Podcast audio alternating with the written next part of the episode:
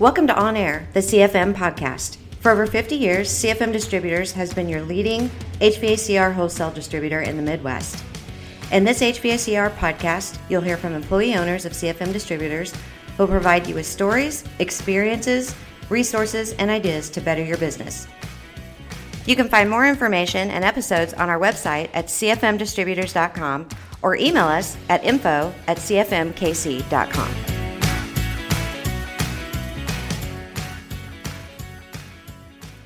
Hey, everybody. Welcome to another episode of On Air, brought to you by CFM Distributors. Hope you're having a great day today. My name is Brad Telker, and I'm going to be your host today. And I am driving solo today. It is uh, Friday afternoon recording this, kind of at the end of the day, and um, have uh, I've got a thing or two I want to share with you today. Uh, we were working on a, a chiller chiller design and had something come up today that does come up on occasion and thought it's a good tip to share with you. So, um, yeah, so let's get to it. So, in today's episode, we're going to talk about replacing a chiller and looking at converting from potentially a split system chiller to a package chiller. And when doing so, adding glycol to the system. So, just to frame it up, a customer or an owner is asking us to convert from maybe um, maybe they've got a, a, split chiller with a maybe a cooling tower and a water cooled chiller and they want to get away with that and go to a, a package machine or maybe just a traditional split chiller and they want to go to a package machine. And when we do that typically we're going to add glycol to that system. Not always but um, in some cases we do want to add glycol to uh, prevent freezing issues in the wintertime and if you're not careful, you can really run into a big issue here.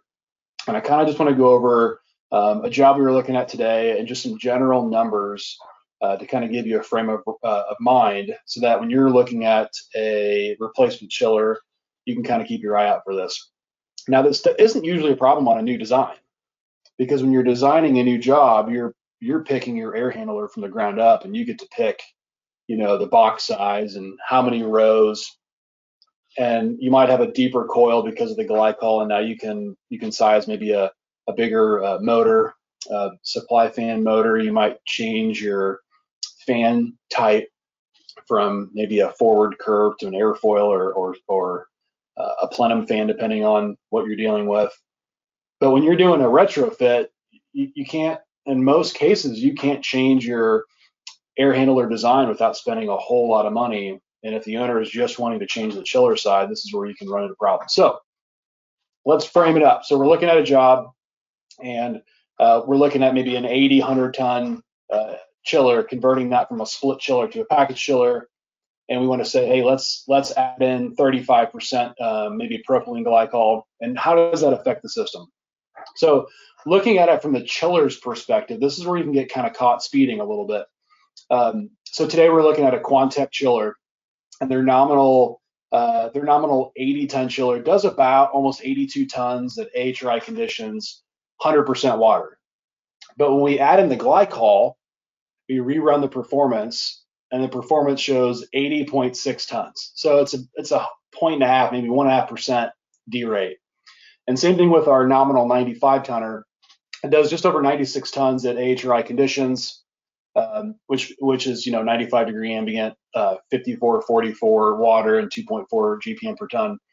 That one does a little over 96 tons, and 95 tons, about 95 even, with uh, 35% propylene glycol. So you look at the chiller performance, and you're only losing one and a half percent, and you're thinking, oh, well, this is great. I'm going to replace this old chiller, and we're going to get you know only a derate of one and a half percent so we're good to go. Um, okay, well, let's look at the air handlers. So now when you actually take an existing air handler and you're thinking, okay, let's just plug in our coil and our software. We've got a maybe a four row or a six row coil, and we've got whatever CFM. How, what's our derate?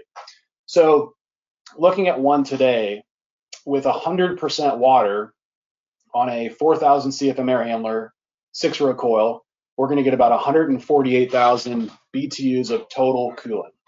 So what does that look like when we switch to 35% propylene glycol?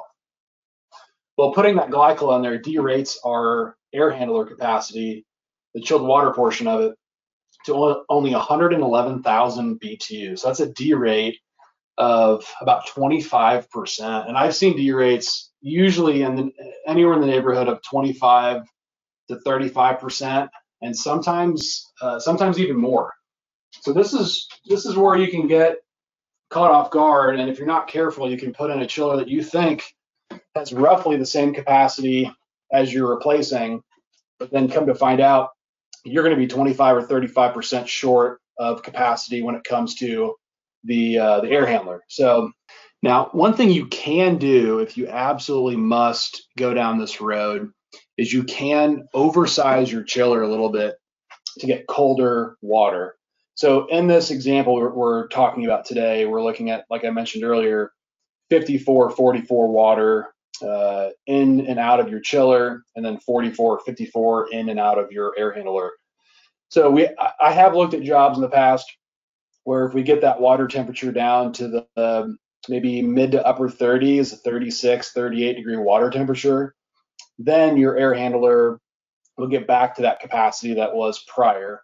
But there's a lot of reasons and a lot of cases that they may not be a great idea. If that system has always had 44 degree water, it was just the piping and the valving and all that stuff is not sized and designed for that colder water. A lot of times it's just you, you might be asking for trouble uh, going to a lower temperature. So anyway, that's today's content. I thought it was uh, something good to share and good information. So anytime you are, remember, replacing a, uh, a chiller that did not have glycol before and you're going to a chiller with glycol, just be very careful with the capacity of your evaporators, your, your chilled water air handlers, because uh, you might run into trouble down the road. So that's all I have for you. Hope you enjoyed today's episode. Uh, if you have any questions, uh, give us a call at our main office. 816-842-5400 and you can ask for me brad and i would be more than happy to uh, chat with you about your chiller application um, and or get you in contact with another one of our sales engineers to um, help look at a job with you. So anyway have a great day and we will catch you on the next episode. Thank you for listening today. You can tune in each friday right here for new episodes if you'd like more information, visit CFM's website at cfmdistributors.com or email us at info at cfmkc.com.